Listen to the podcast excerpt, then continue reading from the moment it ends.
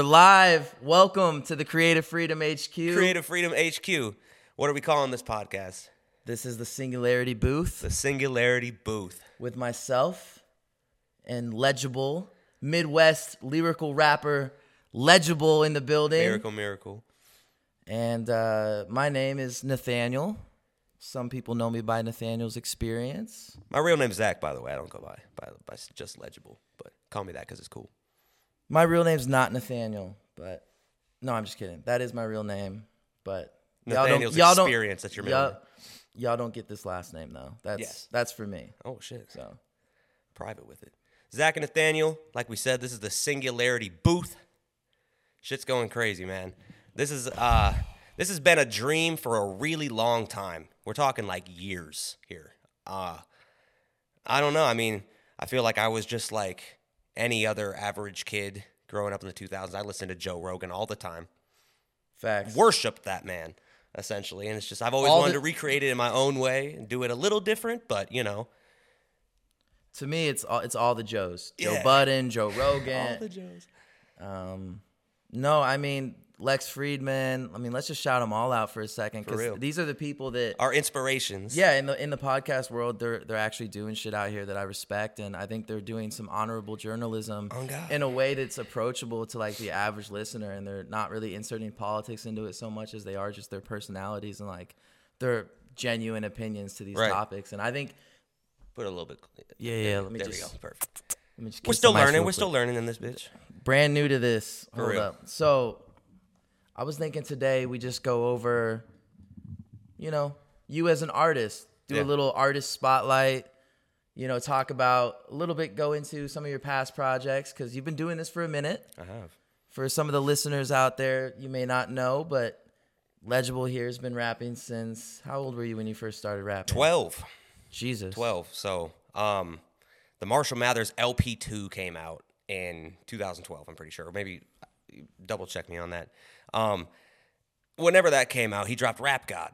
And of course, you know, I fucking loved that song. And I told myself, I want to make a song that I can rap even faster than this motherfucker. Even though I've never written a song in my life, I just that was my that was kind of my goal in starting music in general. Plus, rap battles were kind of the shit. I loved King of the Dot. I loved URL.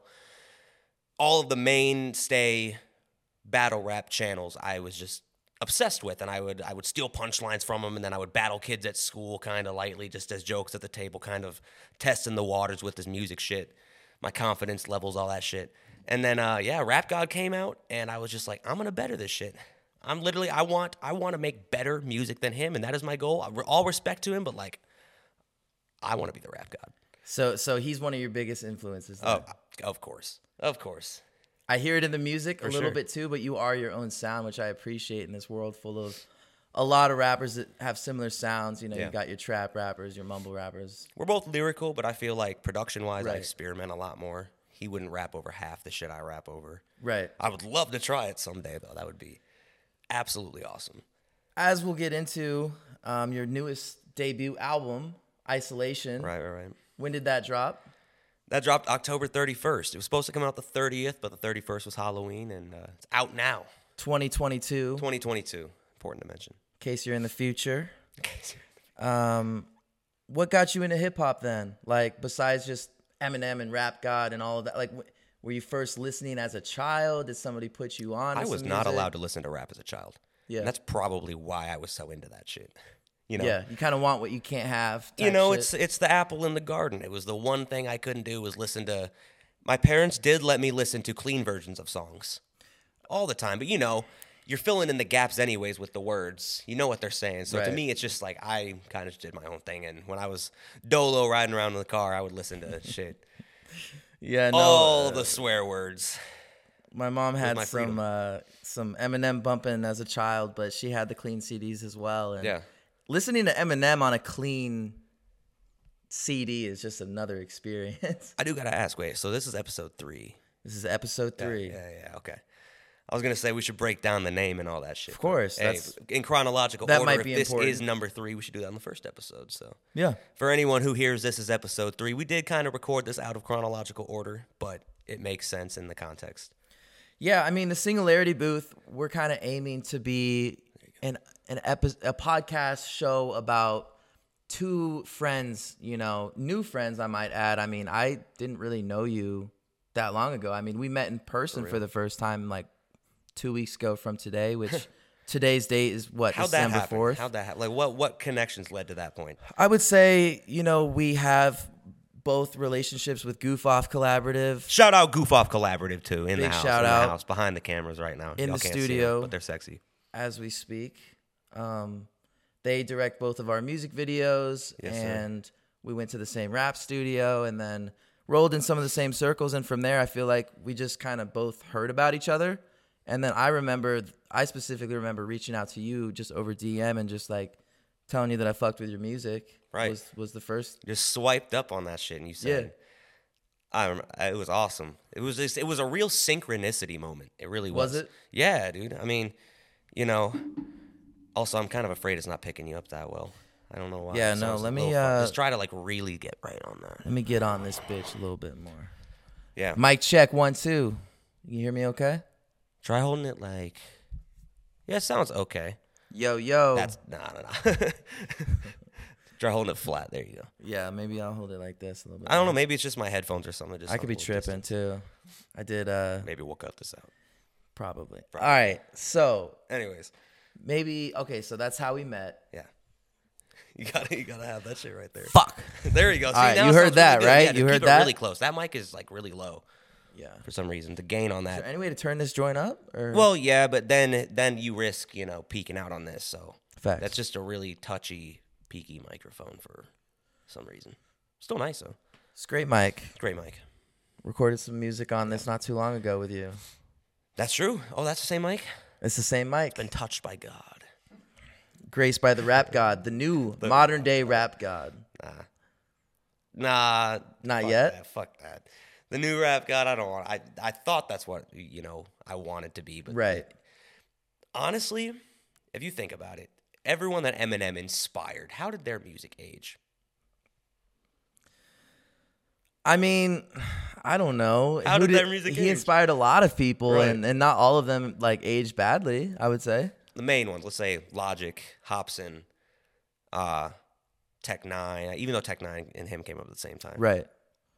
um, all them lyrical miracle mother Dax, Tom MacDonald, if if you want to mention that, you know, just uh, some of these guys, they they really didn't get the respect because I Right. feel like they focus too much on the technical ability of rap instead of just making good music.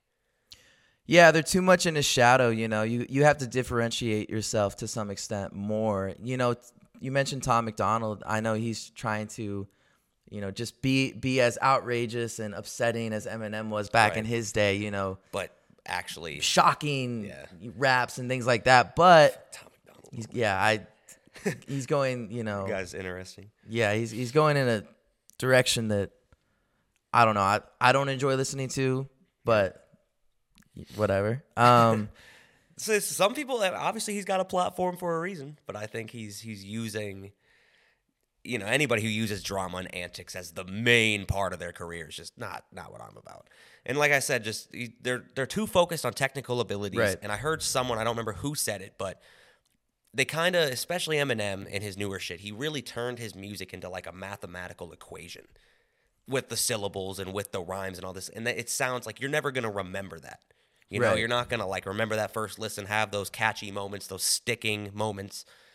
And honestly, that's why I've kind of tried to like get away from that a little bit. It's where I started, but it's a great starting point because it makes you learn things. But after that, you got to branch out into other stuff. So I'm trying to do that now.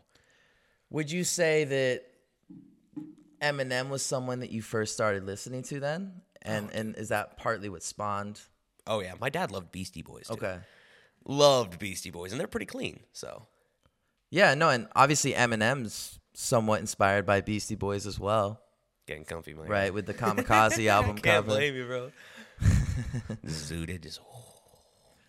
Um, so that's a little bit about your musical inspiration growing up, but MF Doom as well. MF Doom. MF Doom was huge, bro. I don't, I don't, I would just watch the Rap Genius deconstructed videos when they were super rudimentary of just like his rhyme schemes and color, and it was like, wow. That dude's a Shit's That insane. dude's an alien lyrically. I mean, he's rhyming complete sentences, together just easily Wild. and just going over people's heads. for real. I didn't know the extent of it until I saw the shit annotated on a screen in front of me. But For real. what bro. was it like growing up then? this is kind of a touchy subject. I'm not. Okay. I, I feel like I got to tread lightly on this. Um, me and my family have kind of a, a touch and go relationship. Where there's certain differences that we have religiously that have kind of separated us, drawn a. I don't know. That's uh, there's some contention for sure. Uh, feel like that's probably shouldn't eh, just ever air that publicly, but I still love my parents forever. It just it really stinks that we're separated right now, and it's been three years. But yeah, Three years, huh? growing up was it was interesting because I kind of grew up in a very religious household where not a lot of things were allowed, and you know for good reason. It does teach you Christian principles really do teach you a lot about how to live live a good life, how to be a good person, how to I don't know, just but it, it, I felt choked. I felt to, loved to death is the best way I can describe it. Not not by my parents. They Right. I would love to be loved to death by my parents, of course. But just the, the whole organization I was in was just, and if you listen to my music, you'll know exactly what it is. I just don't feel the need to bash anybody publicly for anything. For sure. And you know, there was there, there were really good people in my life, but I was surrounded by people that were kind of very judgmental and out for their own interests and promoting an image more than real values. And my family included, you know, it's just it's about per- portraying how spiritual you are and how you look more than actually living that lifestyle. We did live the lifestyle, but it's just deep down inside, I kind of was just going crazy. And I kept it to myself because I had to. Uh, and eventually it got to the point where it was, I had to cut ties with pretty much everyone I knew. And that, that happened when I was 19. So we're only like three years of like being in what people consider the real world. I guess I was very sheltered until that point. And then that's where, you know, all the music shit and experimenting came from that point forward. Wow. No, that's I was not expecting that answer. I, I Long-winded answer, we- I I don't know you even well enough personally, so I, I it's one of those things where, you know, we're gonna kind of get to know each other on camera as well, and, and during this show, which is which is great. Um, do you feel like they were strict growing up? Is Yeah. that something you can get for into? Sure, for sure. But it wasn't, it wasn't, you know, too strict by any means. I was allowed to do a lot of things. Yeah. PG 13 movies when I was 13, which uh, pissed me off back then, but you know. Like I said, it saved me from a lot of stuff. It really does. I'm not missing out on anything bad by not Yeah. being able to smoke at the age of 11 and swear and have sex way too early. Like it did. It kept me from a lot of stuff. I think it made me a grounded person, but it was very strict. And Yeah. sometimes strict parents raise sneaky kids. And it's it's true. And I was a very sneaky, diabolical son of a bitch. It was awful. it was just, Okay. was- what what was bad. what was legible like as a as a child, as a teen, sneaking around? oh around? man. Going to parties? Were you? Uh, no, What no, was no. it like? honestly, I had to do everything at school because when I went home, you know, all eyes were on me. There's just pressure from everywhere about upholding God's standard of righteousness in every aspect that I do, and everything you do reflects God. And when I was at school, I was a t- I was living a double life. I was school. I was just a, they call it a worldly person. I was a worldly person at school, and I loved it. I did. I felt free. I felt free. I was doing a lot of bad stuff, but it was the first time I was able to actually like express myself. And middle school, high school is where I really like was like, oh, what if I swear? So I started swearing. And then what if I smoke weed? Delta eight. And Shout out and- Delta 8. Shout out Delta eight. You know, because legality. Um. We still live in Iowa. This is this is taking place in Iowa. Yeah, it is. So The best place in Iowa. shout out Delta Eight. Shout Delta 8 and Delta 9. Should get you fucked All up the deltas. Shout out all the both. All deltas. the deltas, yeah. All right. So I don't remember where we were. growing up, up. essentially a little bit strict, a little bit religious, Yeah. maybe a lot of bit religious, but For sure. by by all means you feel like it helped you help shape you into who you became today. Hundred percent. All of it's a clear character progression. Yep. You know, as it is for anyone.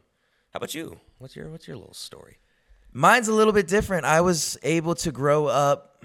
I mean, so my mom, the first music I remember even listening to was my mom bumping Nelly, It's Getting Hot in Here, and old school Eminem in the house. Nice. That's what I first grew up on, believe it or not. She What was she was on on that vibe. So I was listening to a lot of old school Eminem, not really knowing what the fuck it was saying. So when he's like round the outside, I'm thinking it's saying brownie outside, like like eating brownies. I'm a kid like singing these lyrics, not knowing what I'm even saying. Bro was eating brownies outside. I was eating brownies outside, you know? And it wasn't very strict. Well, so let me pedal back for a second. It was strict. My parents grew up in a divorced family. And so my dad was super strict, a little bit religious, Christian side, like you were Yeah. kind of experiencing, like dinner table certain time, you know, go to church Right. all that shit that I actually wasn't really into at the time. I wasn't having to do any of that activity stuff in the life of when I'd be at my mom's house, which Yeah. was majority of the time.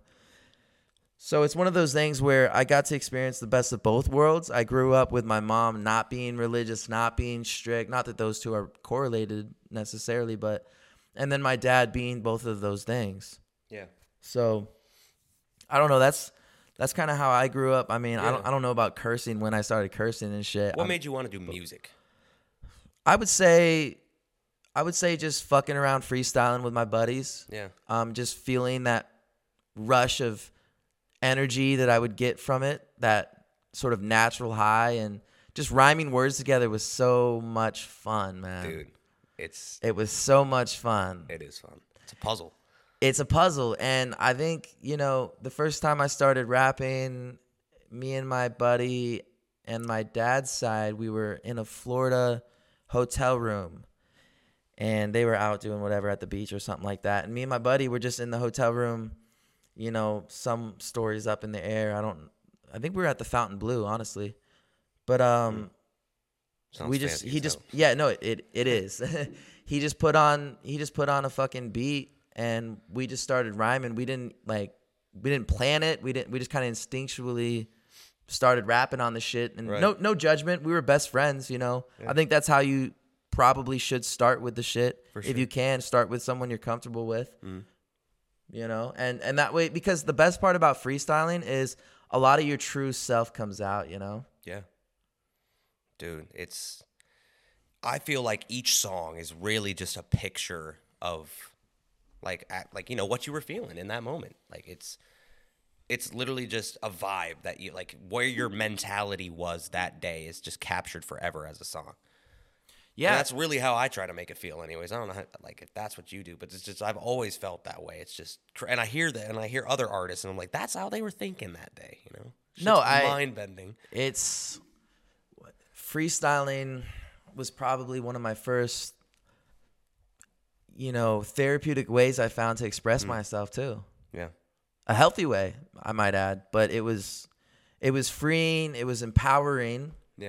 You're doing it with the homies they're amping you up oh you just hit a fire verse Or sometimes shitting on you. that too That- but but that's that's that's the fun part too when you Right. when you just rhyme some fucked up shit mm-hmm. Yeah, dude. It always every freestyle. You we gotta talk about this. Every freestyle either goes like completely sus or yeah yeah yeah sometimes it gets sus and you're just like always goes sus. That's the easiest shit to yeah, rhyme yeah, about. yeah, yeah. Yup, yup. So I, I feel like I, that's how I practice. Is I was just doing sus, stupid bars, but like it actually made me learn flows, cadences, all this stuff, and showing personality in your music. So today I want to get into not just who you are as an artist, who you are as a person, a song by song kind of breakdown Mm. of the 12 tracks that is Isolation, the debut album. It's a big deal. Yeah. But you like like we talked about, I mean, you've been rapping since 12. When Yeah. was your first project out? All right, here's a story. um, so I always wanted to rap, but like, how am I going to bring that up to my parents that pretty much despise rap music that isn't completely clean? And you know, I so I figured out something. And I was in this program called CAPS through my high school, which is like this. You would pretty much work a job the second half of your school day. And I was working for this place called Viking Pump then. Funny enough, just like this engineering place, they do like oil pumps and stuff. Um, so I was there working on some 3D printed stuff, and then they had one of the the the assignments we got was a group project where this was in 10th grade, no, 11th grade. Um, I didn't record a single song until 11th grade. I had, but they were just like crappy phone recordings on my or Chromebook recordings. This was the first one I actually got to take to a studio because the group project was make a commercial, make something that advertises Viking Pump. And so I was like, I'm making a goddamn song. And I knew the studio, and I had these kids around me that were supposed to be on the group, and I was like, Nah, y'all can y'all can fuck off. I'll write the song, and this can just be our group project. And so I recorded this song, and I used Goosebumps by Travis Scott for the beat. Oh shit. Yeah, and it was, and I sampled Okay. Mario Brothers for the beginning and all this shit, and I went off with the production, and it kind of, it kind of blew up. It got like four thousand plays in like a week on SoundCloud alone, and no Spotify back then or anything. Yeah. And yeah, we showed it to Viking Pump, and these people at Viking Pump were like, "This is your first song you ever made?" And the dudes at the studio were like, "This is the very first song you ever made?" Because I had written like three albums worth of shit before that. Terrible, terrible, but you know, like actually knew how to rap. Yeah. at least. Obviously, it was not very polished, but yeah, I, I don't know. It was, that's how I did it though. It was a school project, and it's called Program, and it's still out there. And it's the very first song I ever like professionally recorded. And I, I shout out the guys' names at the end that were supposed to be on the group project, but they clearly had nothing to do with it at all. Right. But that's kind of what I wanted. It's funny you say that because I actually I had a similar group project once upon a time where, you oh, know, everyone in the classroom that had no business rapping made a little rap song in that class period, 45 minutes or whatever and Right. I won the first place out of that little like classroom of 30 people or Mm-hmm. whatever. I don't know. I felt a little happy, but then I was just realizing like my brother was in that class with me. I don't know if he like said something to the teacher, like he knew that it might mean something to me. I, I really don't know. Like Right. I like to think that maybe he said something to the teacher or something, maybe like Mm-hmm. but but so what made you get the name legible then? Because I actually don't know. I mean, it, it's kind of self-explanatory and it's short You think it's sweet self-explanatory? to some extent, like being legible, like being good at writing and lyrical. It's it's kind of on theme, Right. I don't know. Um, there was zero thought that went into that shit. just like literally, I just needed the name. I was gonna go by Kaz. Funny enough, I was gonna go by C A Z, just Kaz, or maybe C H A. Well, I guess it'd be Chaz. That's you know, trash. that's trash. Kaz would be trash. That's trash. Yeah, I know. I know. I realize that, but it's Zach backwards, which is why I did it. I was like, genius. No one will ever understand that. And I thought it was a good name at the time. And I ended up producing beats for a while, called myself Production by Kaz. And I still might run with that in the future. I don't know. I feel like that's got a ring to it. But then eventually, I have no idea when it started being legible. It just did. I don't remember any day that I was like, yeah, my name's this now. I don't know. I really I don't remember. Maybe it's because I was disassociating most of my childhood. Probably I don't know, but it just like I, the name stuck. I just liked the, I liked the word. Saw it somewhere I guess, and I was just like, yeah. What if that was my name? And just wrote a couple songs by legible, and then it stuck. But and then I realized later on, like, yeah, it actually kind of really works with the style of rap that I make. So you have this school project at some point in your Yeah. life that leads into eventually you take on the moniker legible. You start releasing some, you say three r- trash albums, and then something that maybe you're somewhat happy with. I never released them. Never released them. First album was Okay. called Rap Machine. Interesting. Yeah, dude. You want to see some of the lyrics from it? No, no, I'm just kidding. Yeah, yeah, yeah. Play it. from the very first song I ever wrote. It's called Rap Machine. It's so bad. Incredibly bad. It's going to take me a second to find, though. oh, shit. Actually, I can't even pull it up. I don't think. That's sad. But Can't yeah, no, I just I was literally just using Rhyme Zone back in the day. You know, we're all guilty of it, Oh yeah.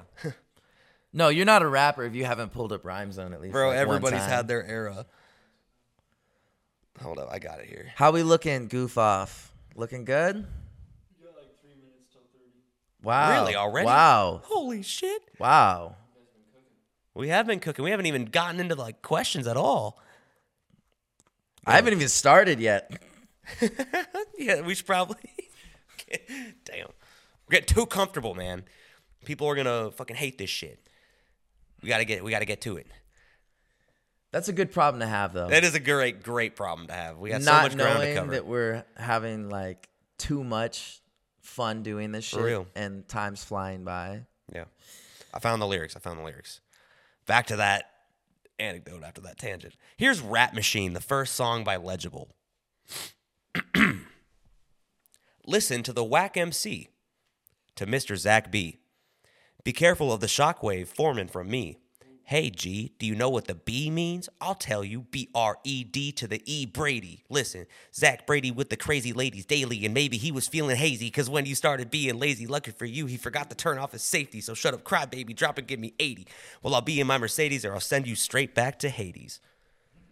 That's the very first eh, verse I okay, shit, ever wrote. okay. Ever. And this Talk was, your shit, motherfucker. this is so bad. It's so bad. I'm looking at the details. I've edited it since. So it says the last time I modified it was 2017, but it was probably like 2013, realistically, when I wrote that.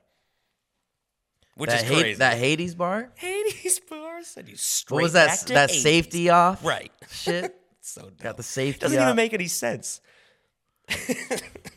That's so dumb. But it's it brings you joy going back to that. Oh, for sure, dude. For sure. What does it What does it feel like? Do you look at that like I'm so much more skilled now, or do you look at that with like kind of like pride of look at how far I've come? I'm like, look at this fucking buffoon, bro. Yeah. right. But at the time you wrote Hazy, that, Brady, crazy, Mercedes. like, what the fuck it's were you so thinking? like revolutionary. right. It's so like taking it back to that old school boom bap shit a little Yeah. bit more with the. Which was my roots, you know? It's Right. just some like 90s. You have to start on some simple type Super simple. Flow and but so do you feel like you've grown like to a point where you're just That sounds better. are you how good of an MC are you right now? How much better are you going to get? That's a subjective, I guess, question. I- Yes. But to me, I feel like I'm pretty polished. Yeah. Gotten to the point to where I can almost freestyle whole songs. Like, it's hard to do on a mic. When you like actually got the booth and you know you're being recorded, that's when like freestyling is really hard. But like when I'm just with the homies, I can almost freestyle like ten minutes straight now. It's crazy.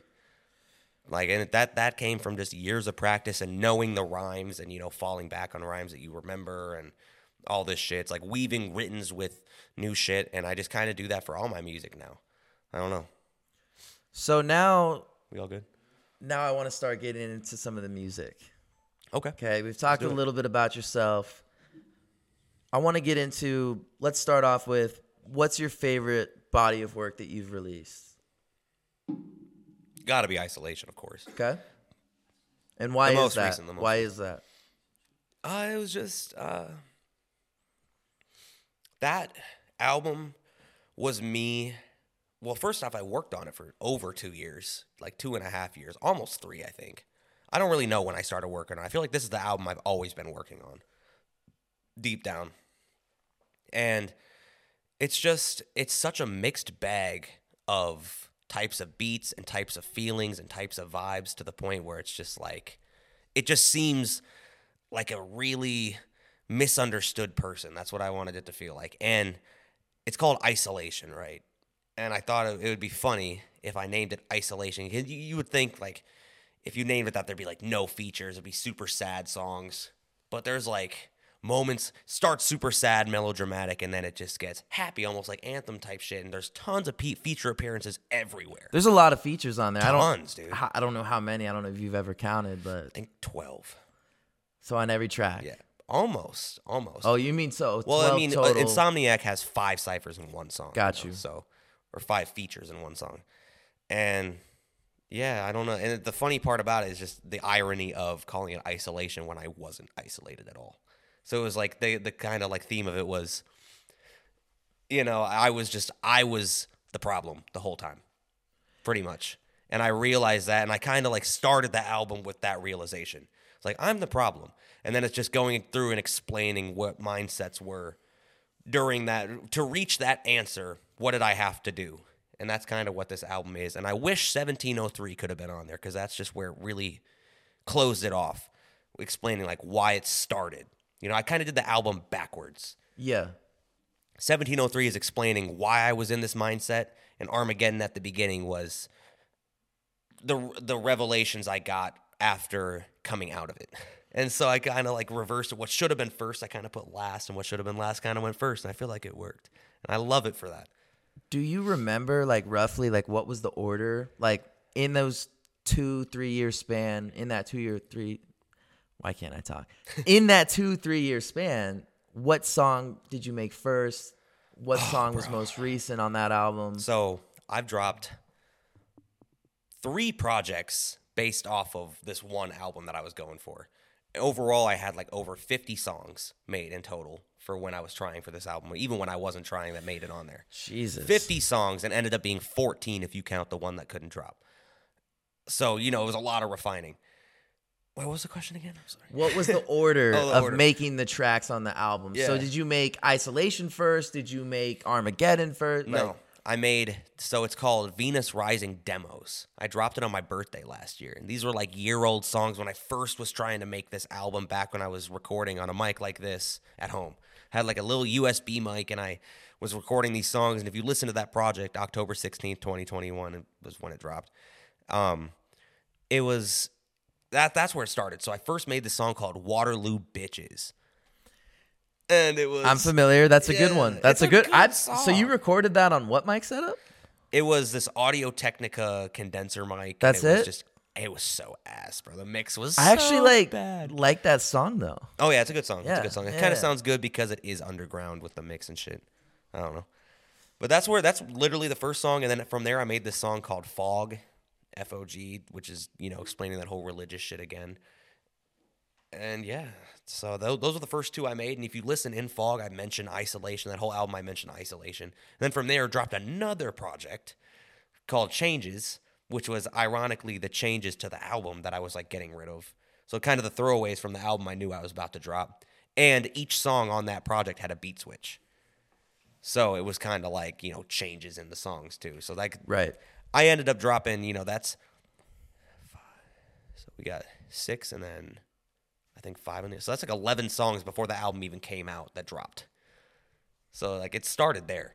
And I think you say on changes, correct me if I'm wrong, something of the sort like this is the album before isolation Mm-hmm.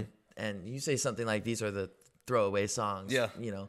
So what's your favorite body of work? Cause, you know, so many artists are gonna say like my most recent project's my favorite. You Mm-hmm. It know? is. It always is. So, but this one obviously you did spend a lot more time on compared to all of the other ones and, Yeah. and everything else like that. And it's sort of your your your masterpiece out of out of everything that you've done so far, and a collection of all your skill sets kind of in one project put together. But what's your favorite project besides OWT. isolation? Okay. OWT one way trip. That one's fucking crazy. I don't know. That one that one was also a really weird mindset. I was taking so many goddamn psychedelics that I just I didn't even know what reality was, and you can tell with that album. Yeah. It's cool, but like I still couldn't swear in my music then, funny enough. So the whole album was about drugs, but there's no swearing and no direct mention of drugs anywhere. You're like, I can I I, can eat as many of these psychedelic plants and do as many of these psychedelics, but I I'm was- not gonna say fuck. Yeah. I couldn't. I Yeah. would like literally lose everything if I got caught for that. Yeah, yeah, yeah. So, and eventually, you know, that just happened anyways, which I explained on Armageddon, the first songs where I cussed. But I don't know, shit's uh OWT was a cool album. It was a cool album, a bunch of like experimental concepts that I fuck with. I did all my own production on it pretty much besides two songs. And I love that one. That one was just like right when I first moved out, my first like exploring the world album. And I think it's what it sounds like. And it's about, you know, a near death experience too, like deep down. Drugs, near death experiences, a second chance at life. But unfortunately, I was didn't have the budget to make it a real album and just didn't have that that finesse to me that I think I do now. No, I I'm familiar with your whole catalog at this point now. That's crazy. I think Isolation is your most well-rounded project that you've done. I think that we should Shout just out start Most Iconic Records for that too. Shout out most iconic records. Everyone involved in Most Iconic Records had a huge part in the production, the engineering, all of that shit. Shout out Clay B. right. He uh executive produced that project. Yes, he did. So did uh, uh he goes by Shia now, but his real name's Isaac. He he he produced two songs on there, or engineered, recorded them. So you know he had a hand in that too.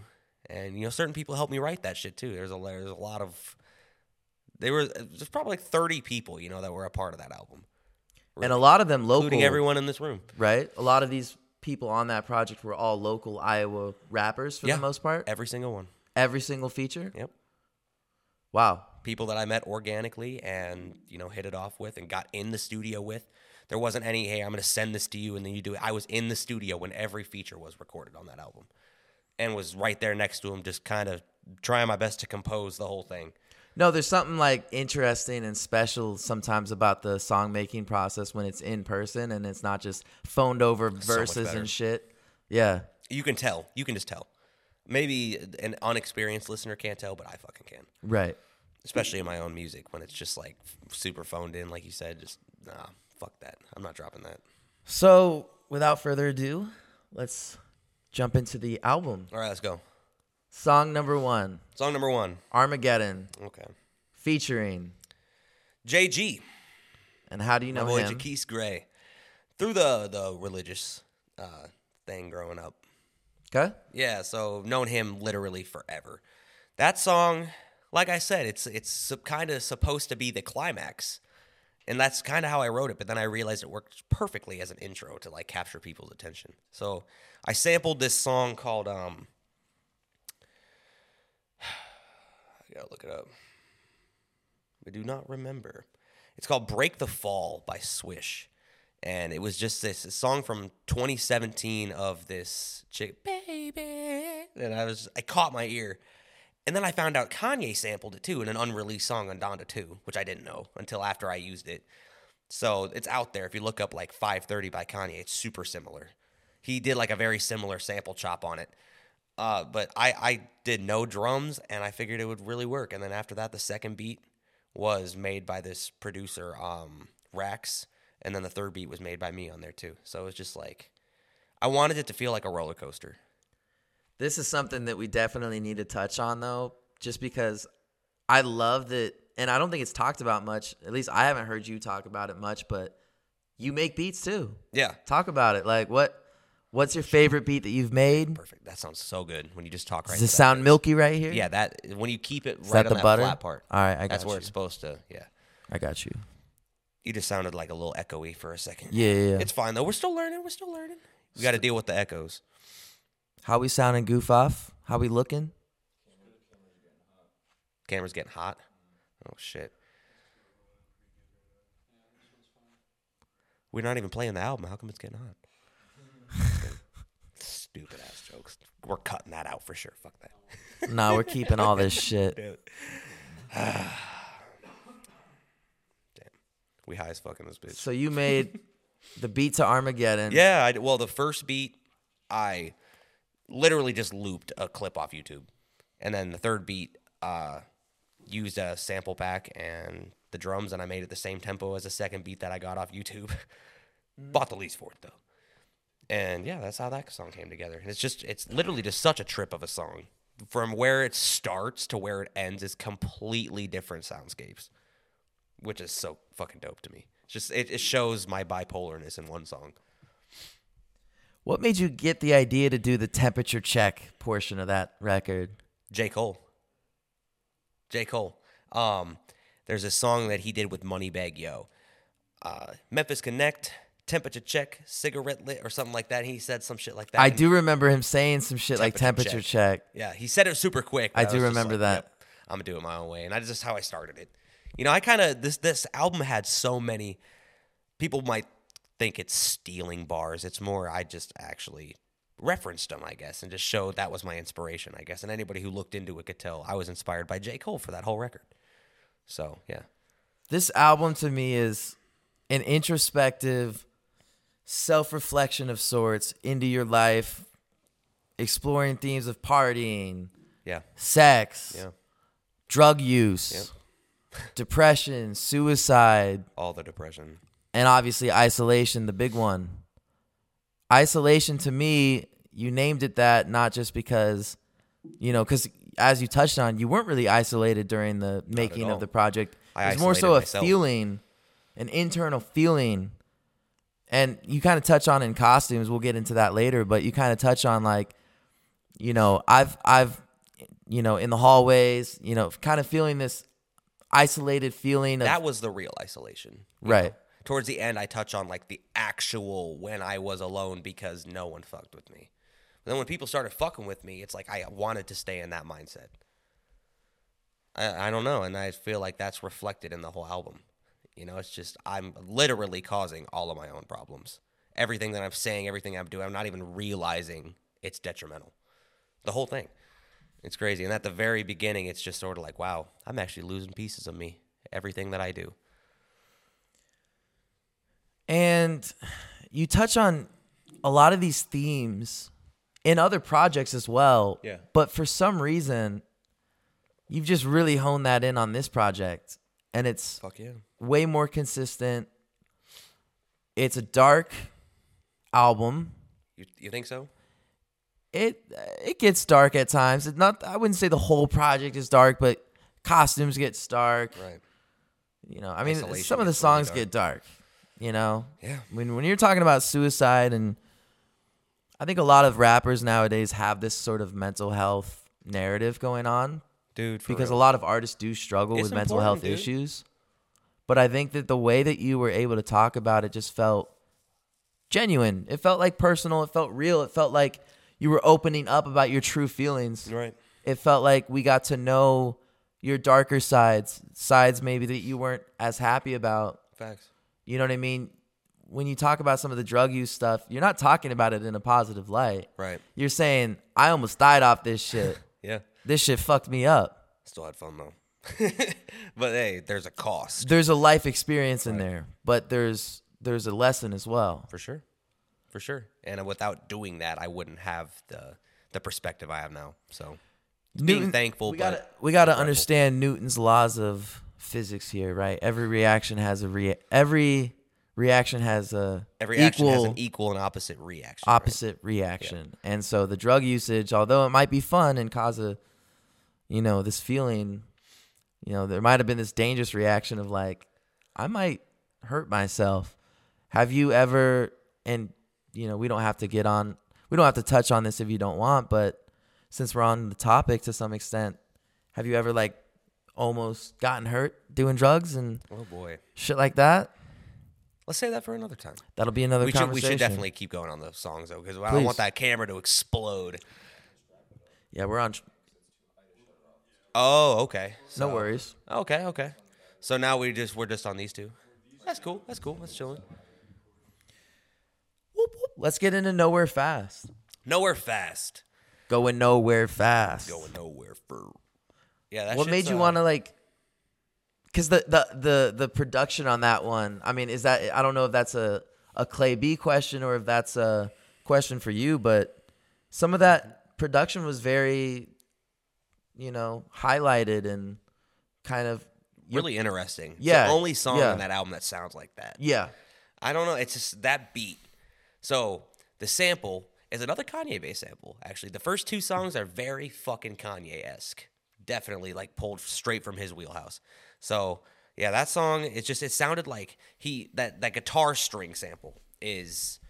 I don't remember what it's called right now, but it just sounded like Coraline to me, like just dark and gritty, and I just felt like getting introspective on it. And I was like, I've never rapped over just a guitar pick. And I, I, I've really tried to explore rapping with songs that don't have drums because that just makes it interesting. You're used to just a bass drop. What if there's not a bass drop? Right. You know, you got to do something else. And so that's what that song kind of was, just as a whole. And then the beat switch, and I sang a little bit on that hoe. And yeah, That's one of my favorites from the album. really. I wouldn't say it's it, it's top five off the album. I wouldn't say it's like top three, but it's it's a top five for me. Yeah. Um, is there anything else you'd like to add about how that came about that track? Like what the what it was like in the studio when you made it, or anything interesting? how that one came together? for the sake of time, honestly, there's nothing that much interesting about it. That song, I just, what's really cool about that song to me, one thing I will mention is that there is, if you know what alliteration is, alliteration is like the reuse of the same, you know, character. The same first letter. Yeah. So there's one verse Right. in it. The very first verse, I use the letter D like 30 times I did notice that. in this one verse, and it's just that part is that's a flex to me. But it's it's subtle enough to where you like you can't tell it's just dut dut dut dut, dut the whole time, which I fucking love. So there's that, and that song just I feel like it has some cool lines in it too. The whole uh, uh, I was in a kennel, all I needed was sobriety. Now I'm on a level where they all thinking high of me. The irony. I'm super proud of that line. I don't know when you think about it, it's just that one's. Yeah, I fuck with that line. Nah, man, you're very comfortable on records too, man. Because that bar you just referenced, like the way that you delivered it on that record, you're you're very just you're in your realm, you're in your zone. Like you're you feel like on this mic, like comfortable. It sounds. it just it just I, mad get the vibe that you're you're not afraid to fucking rap your ass off. You're not afraid Right. to like get in the booth and like That took a lot. Though. you know. It wasn't. It wasn't always like that. It's hard to sound like you're not reading it off of a page. It's really hard to do that. Right. And I feel like this was the first album that it just was that. It just I, me and Clay had such a rapport built up already that we just kind of just we knew what it was. I was sitting in there. I had these concepts, and we just kind of worked on them on the fly while I was standing there. I changed lyrics and then keep going. That song really was like I was kind of just done impromptu. I wrote that shit like an hour before I walked in on some random shit I produced. And yeah, it was that was it. Beautiful. What's the third song? 4 a.m. Yeah. A banger. so I heard when I the second half of that beat is sounds like an alarm clock. Just I was like, that's a fucking alarm clock to me. So I put an alarm clock in there, and I was like, what if I made a song that is like has to do with time in some way? Because it just fit from that, and then I made 4 a.m. That's it. Pretty much. That's a, there's you- and that song is really about feeling lonely too. If Yeah. you listen to the, my lyrics on it, G Rico did his own thing on there too, but he did fit the theme. Just my my verse is really about just like almost like I wanted to feel like you were at a party, but you were just alone as fuck. You didn't know anybody there, and you were just like you were having a good time, but it's just like no one here would give a fuck if I just was like passed out or overdosing on this couch. Damn. Yeah, so just that song. You can't really tell that, but I guess that's sort of like how I was feeling when I wrote that shit. Do you feel like some of these features on this album like make you go harder oh, lyrically? Oh fuck yeah, dude! G Rico killed that shit. Shout out G Rico. He's going through some surgeries right now. Feel for the man, but that man is one of the most talented rappers I know and freestylers I know. And bro's a triple threat. He can sing, he can rap his ass off. He's personable. I loved having him on there, and there was supposed to be a couple more songs with him on there too, but it just didn't happen. And he just came on there and he caught the flow I had and did his own thing, and that song is just classic. He just came in there. He wrote his verse while we were sitting there. That's a top five from the project too, in my opinion. No, Right? yeah, it's that's top five. Um, Ghost mode. Ghost mode. obviously- Ghost mode. You got a visual for this track. Yes, we do. We do have a visual. So it must be by Our very own team here. produced by Goof Off collab. Off collab, baby. so Killed that shit. what was that like? Making that Oh, man. song, making that visual. That whole song came about because I was just looking for. So I didn't produce that beat. That beat was made um, by some like I think his name's Carter Productions or something. Killed it though. It just sounded like creepy Halloween spooky.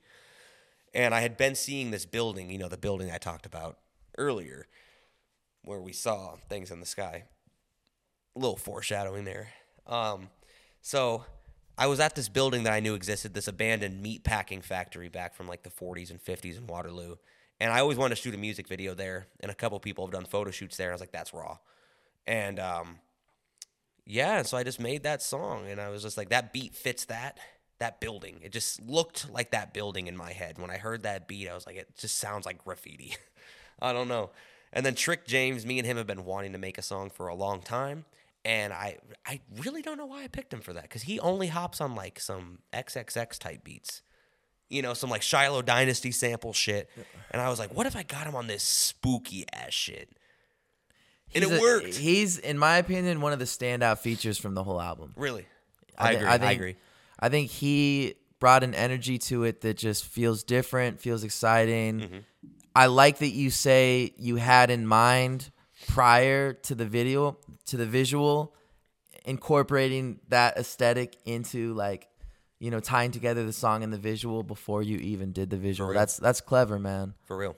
And I think that that's partly what the secret sauce is to making good visuals is sometimes making when you make the song having the visual in mind from the very get go. Dude, yeah, dead ass. From from the very beginning, that ski mask and like a bloody white ski mask was in my mind. And uh, certain friends will attest to this. I've had this idea for years. Yeah. Not necessarily the building, but this whole like fucking with meat and shit. And uh Fucking with meat. that's the wrong Poor terminology. choice of words. Poor choice of words.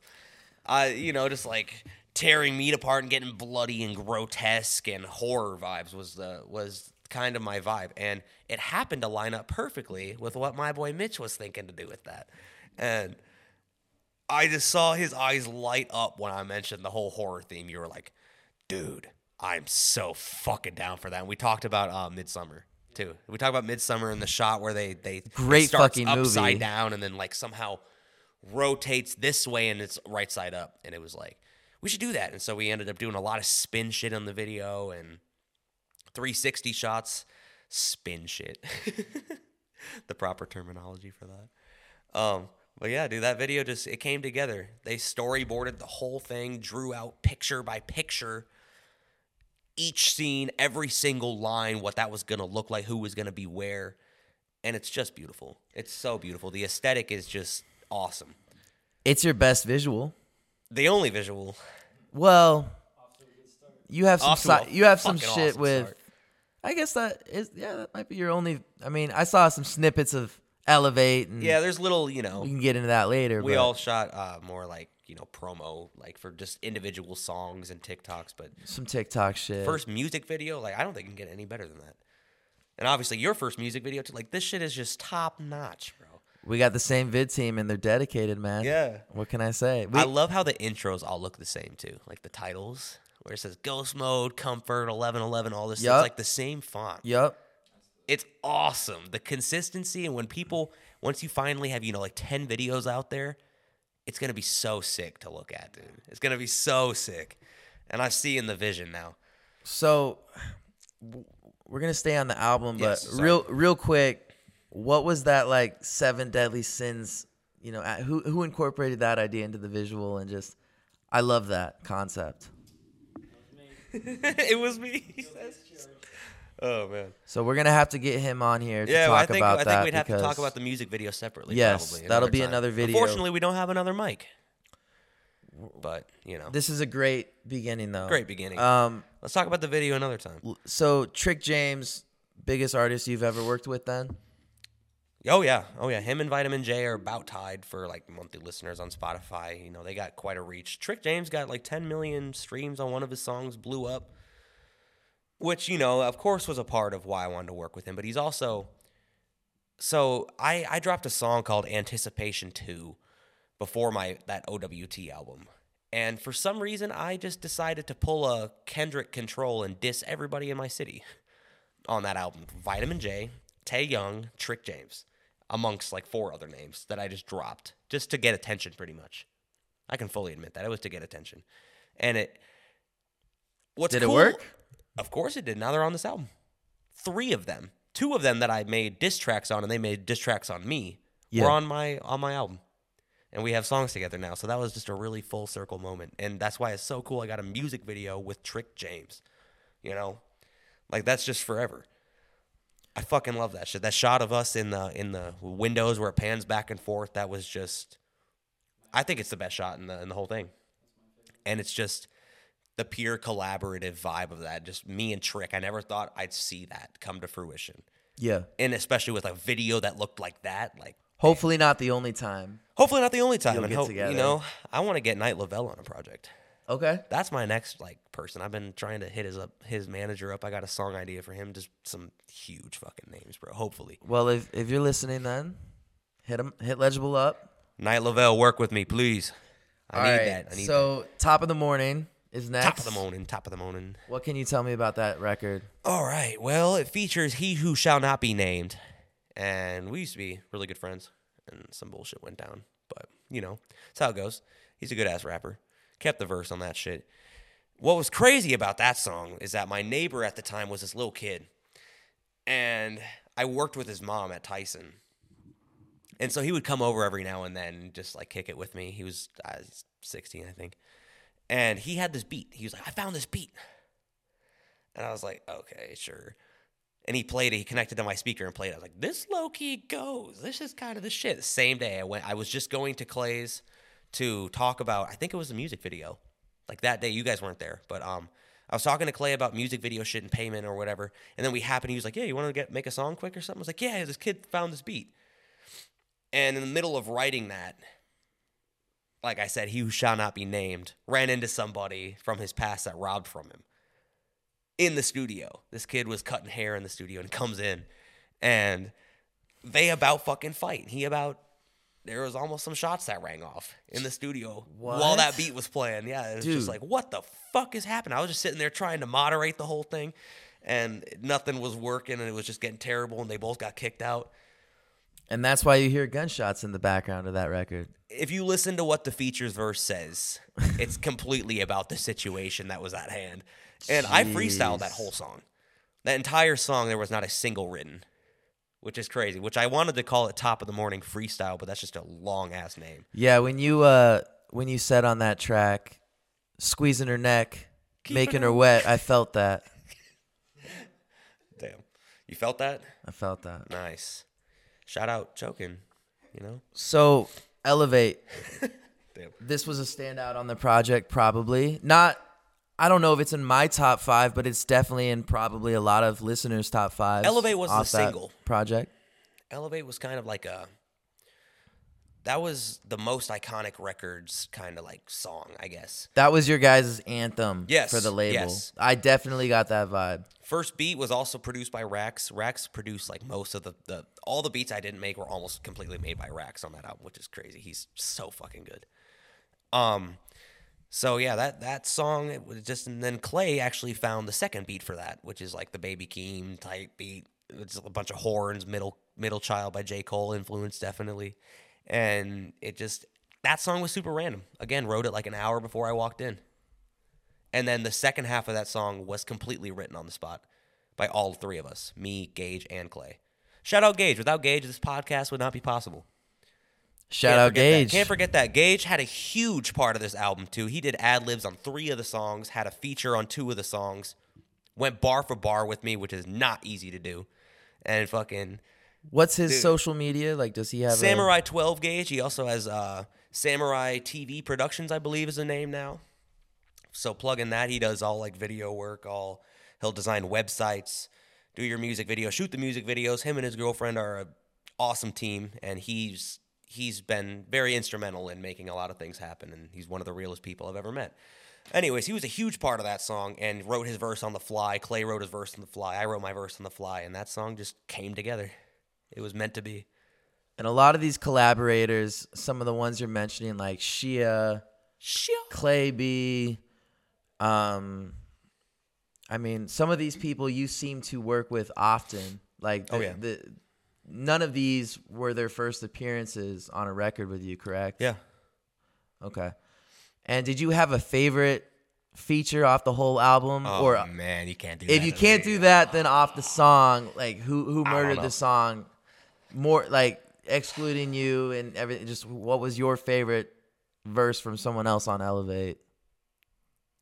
I think Gage's verse, his voice fit the beat the best. He just sounded like a fucking cartoon character over it. Right. It's so awesome. I don't know how to explain it, bro. It just sounded squeaky, but it was perfect.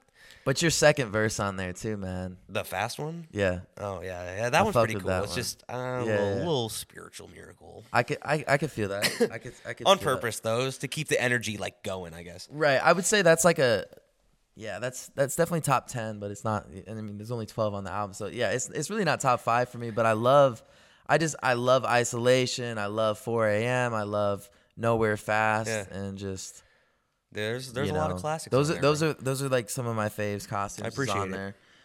All right, so she know that is She next. know that. You had a Shout lot of Ed Skilling, man. Yep. Yeah. And you had some some samples on there as well. I'm, yeah. I'm more noticing money, more problems. a theme of these samples, these kind of old school rap Yeah. samples on on a lot of your Ton music. of old school shit. I wanted this one to. I want. Okay, so this this song is where I wanted it to hit the old school vibe for like a second, because I'm kind of exploring maybe a boom bap tape in the future, and so this shit is just like, it was kind of just my little hint at that, I guess. So that song comes in with the sample, and you know I'm gonna start doing a bunch of sampling and boom bap production, and that's kind of the first one that started it. And Ed is just, he's so good. He's so good. He goes by Hollow Tips, without the O, and yeah, bro, just killed that shit. He actually called me. I wasn't in the. He had the beat. He called me and he's like, "Yo, come to the studio right now." And I just walked in, and the song was already done. He didn't add anything to it at all. After I showed up, I just showed up, and the song was just playing on the loop, and I was like, "Bet, okay, I'll do it." Honestly, wasn't even too excited about it. I knew it was a good song, but I was like, "Ah, fuck it." Just wrote some shit in like about 10, 15 minutes. Hopped in it, did it on the first three takes and then we rolled with it. And then the more I listened to it, I was like, dude, this is awesome. This is like one of the best. This is like a, like a radio song, you know, like a dance hall anthem. And Ed ended up giving me that song. It was his song. So I still think of it as his, as his song that he gave me the rights to use. Yeah. And yeah, and he's, he's a dope ass rapper. And I really hope he gets back into it. So, Ed, if you're listening to this shit, get your fucking shit together and get back in the studio with me, please. I need that. I crave that. He had that uh what's it? Paisley EP? Paisley, yes. I, Oh, fuck I fuck with that little project that he put amazing. out. So, you know, Ed, keep doing shit, man. keep doing it, bro. Keep doing it. Don't lose the vision. Insomniac Cypher. Insomniac Cypher. What can you tell us about that one? You know I don't sleep much. I don't sleep at all. I'm fucked. Like really. In the head. Like I don't I literally I don't know why. Maybe it's being on my screen too late, but like I am actually an insomniac. And my dad struggles with uh also the same thing. So I think I probably got it from him. It's it's it's real. I just genuinely don't sleep and I say it on the album a bunch of times too. Like I just don't. That's probably a huge part of why I'm mentally so all over the place. And yeah, that song was just about that. And then after that, it was just flexing lyrical abilities past that point. You know, it had that loose theme that I thought kind of like sounded dope. And then everyone kind of fit that. Like, you know, the grind never stops. That's kind of what it just meant. And then I got I got Tay Young on there, who also had a diss track on me. It's called Tyson versus McNeeley on SoundCloud. If you want to listen to the best diss track against me ever, nice. bodied the fuck out of me. I'm not gonna lie. And ever since then, he just I, I respect the fuck out of him, and I'm it's I'm so happy I got him on a record, and I used the Masta Ace Acknowledge instrumental for that, which is uh, a '90s rapper. Masta Ace actually turned into a pastor in his late career and ended up leaving, but that beat always I've listened to that beat for over a decade, and I was like I'm, I want a cipher to it, and I got the sample cleared and dropped it. Amazing. What So I'm saying. what's next? Count your blessings. Count your blessings. I mean, there's there's a lot of beat switches that that you that you like doing on on just projects in general of Right. yours, but the beat switch on this song, I don't know. That one was that one was cool.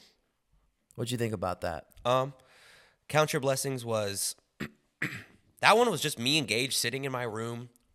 That beat was produced by a producer called Comma D, comma space D E E, and it was that it was the shit. It really was. Which camera's rolling? Which camera's not? Oh, okay, okay, I see.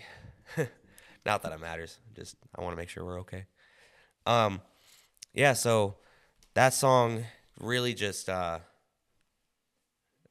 yeah, just found that first beat, and I wanted it. I wanted that song to be the first song on the album.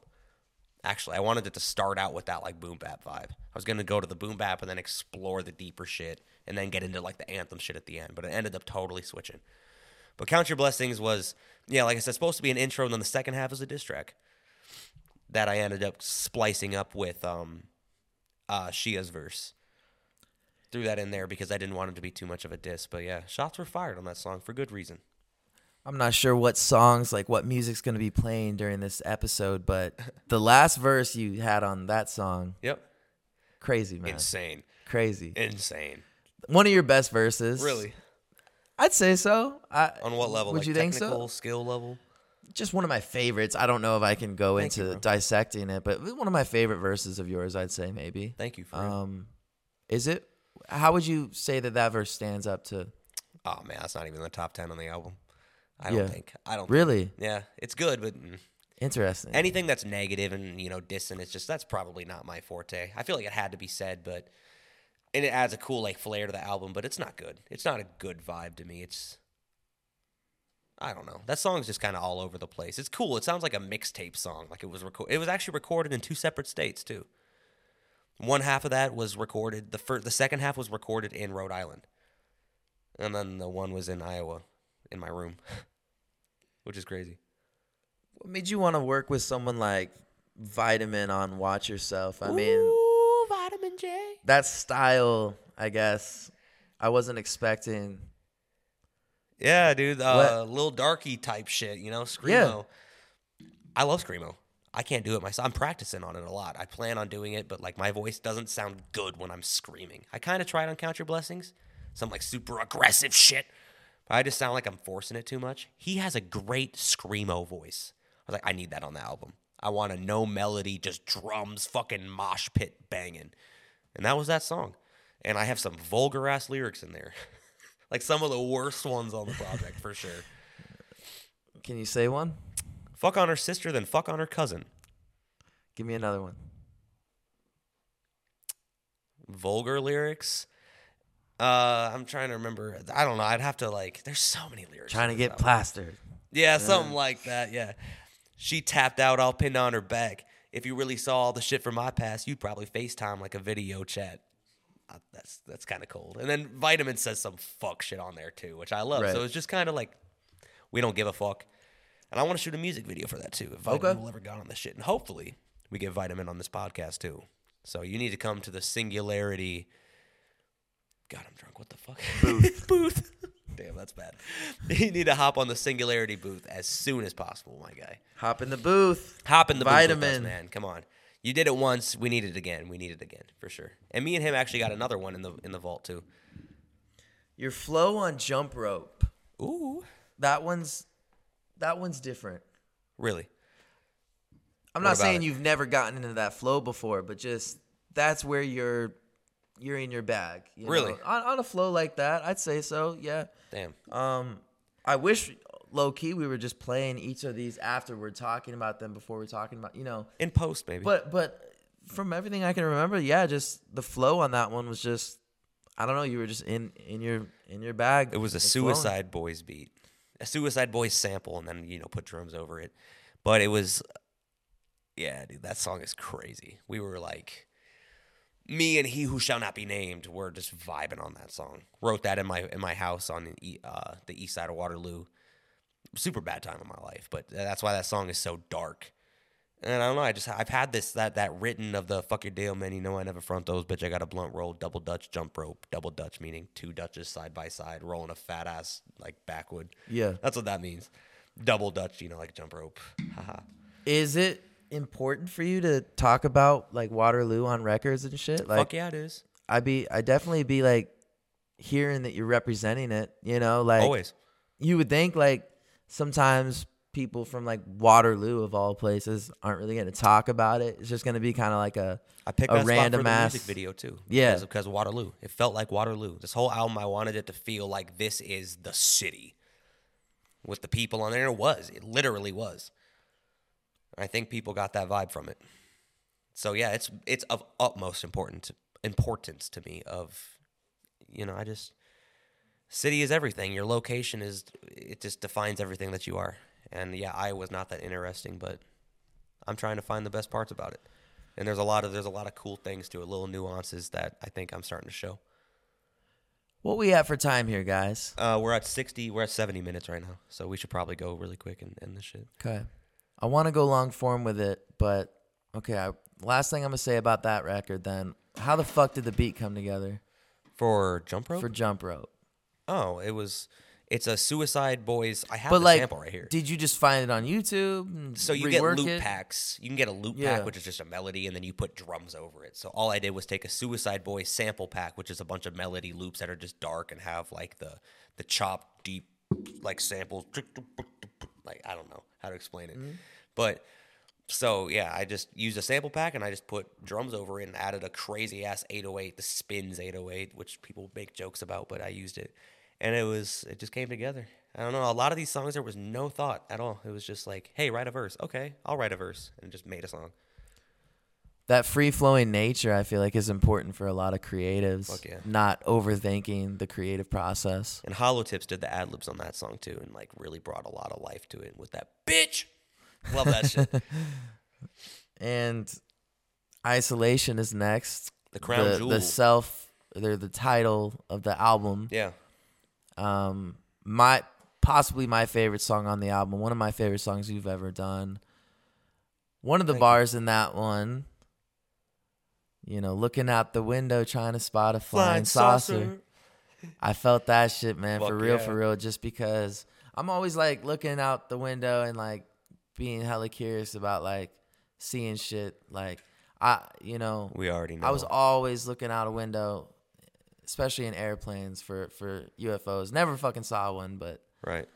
always wanted to, and just I never ever in my life heard another rapper say a bar like that It's on hard a to talk about UFOs seriously. It's just not so talked I just, about. Yeah, and especially in a rap, like I just kind of lightly mentioned it, but yeah, it's a huge part of. I don't know if people listening to that would like because I'm I'm approaching it from my standpoint of already being deep into like paranormal topics and- Right. and, things like that. But the average like person listening to that bar, they could just gonna hear that and be like, oh, that's kind of like whack because you know that's kind of silly. I got a gem to drop on that song. Listen to "Legacy" by Eminem, and then play that song right afterwards. I do actually like that All song off say. the MMLP too. It was pretty much I was trying to like sequel that song. okay. in, in in my own way that was like a huge inspiration for it with the vibe. He used the same rhyme scheme in every verse. There's three verses in that song, and he rhymes with flying saucer, Italian sausage, cry on the lockers, the shit like that. And I, I used the exact same thing for this song. Wow. And I referenced two of his lines in it too. Um, like life is garbage, I'm about to take it out on you. That's his song from Bad Guy and from Legacy. And so I don't know, just that song was kind of an homage as well because it was the title song. And yeah, it's just that, that song is the same rhyme scheme start to finish, and I'm proud of it. And that was a Joey Badass sample pack beat for that one too.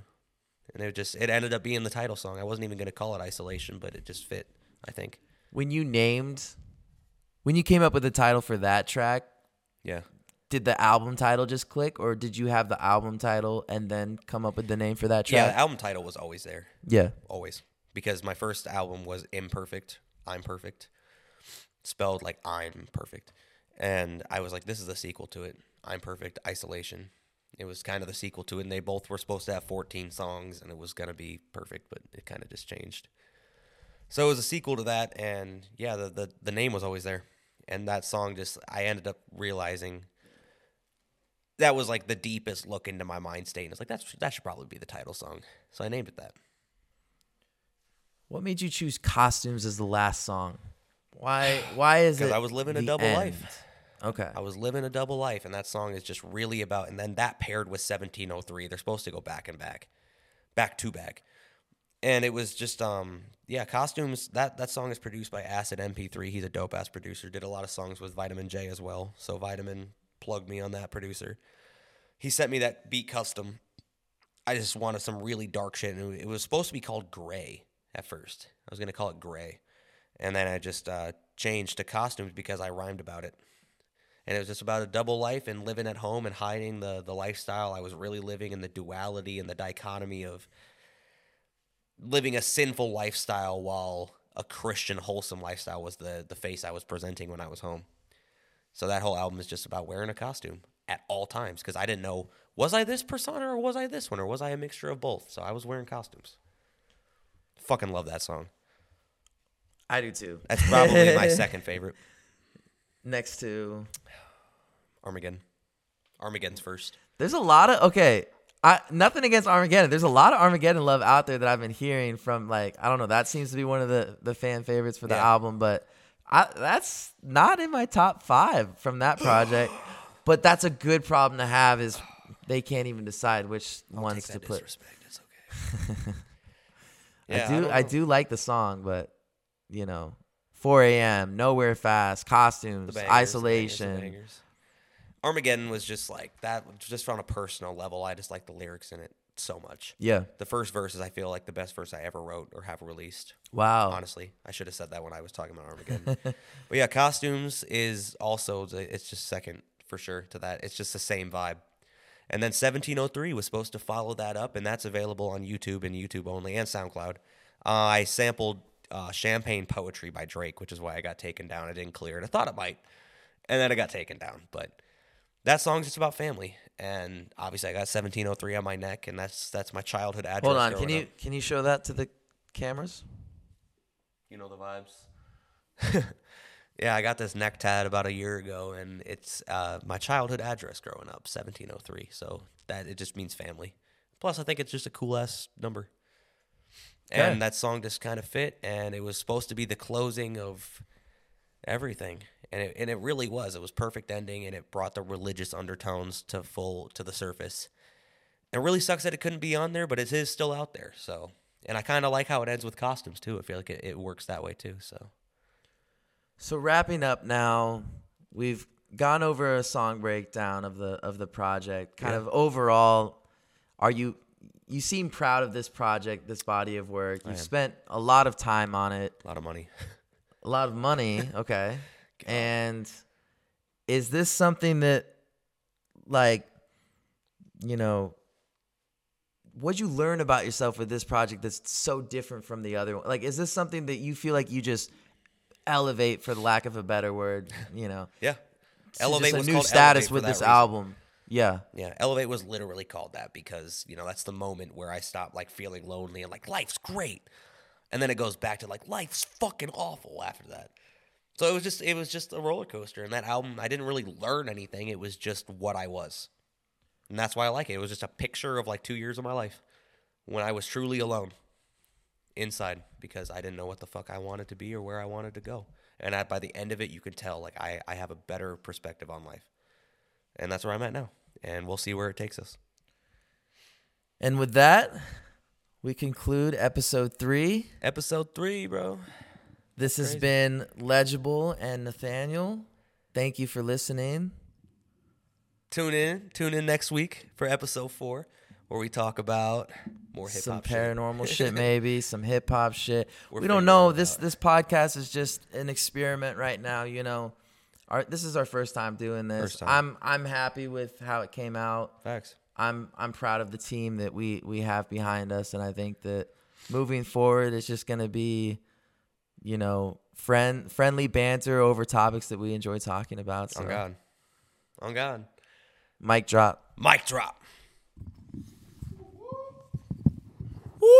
How was And that concludes it. Shout out Goof Off. Shout out Creative Freedom HQ. Shout out Gage for the equipment. Shout out Clay B for the knowledge. Shout out so many people for everything and all the love that people have shown and continue to show. Peace.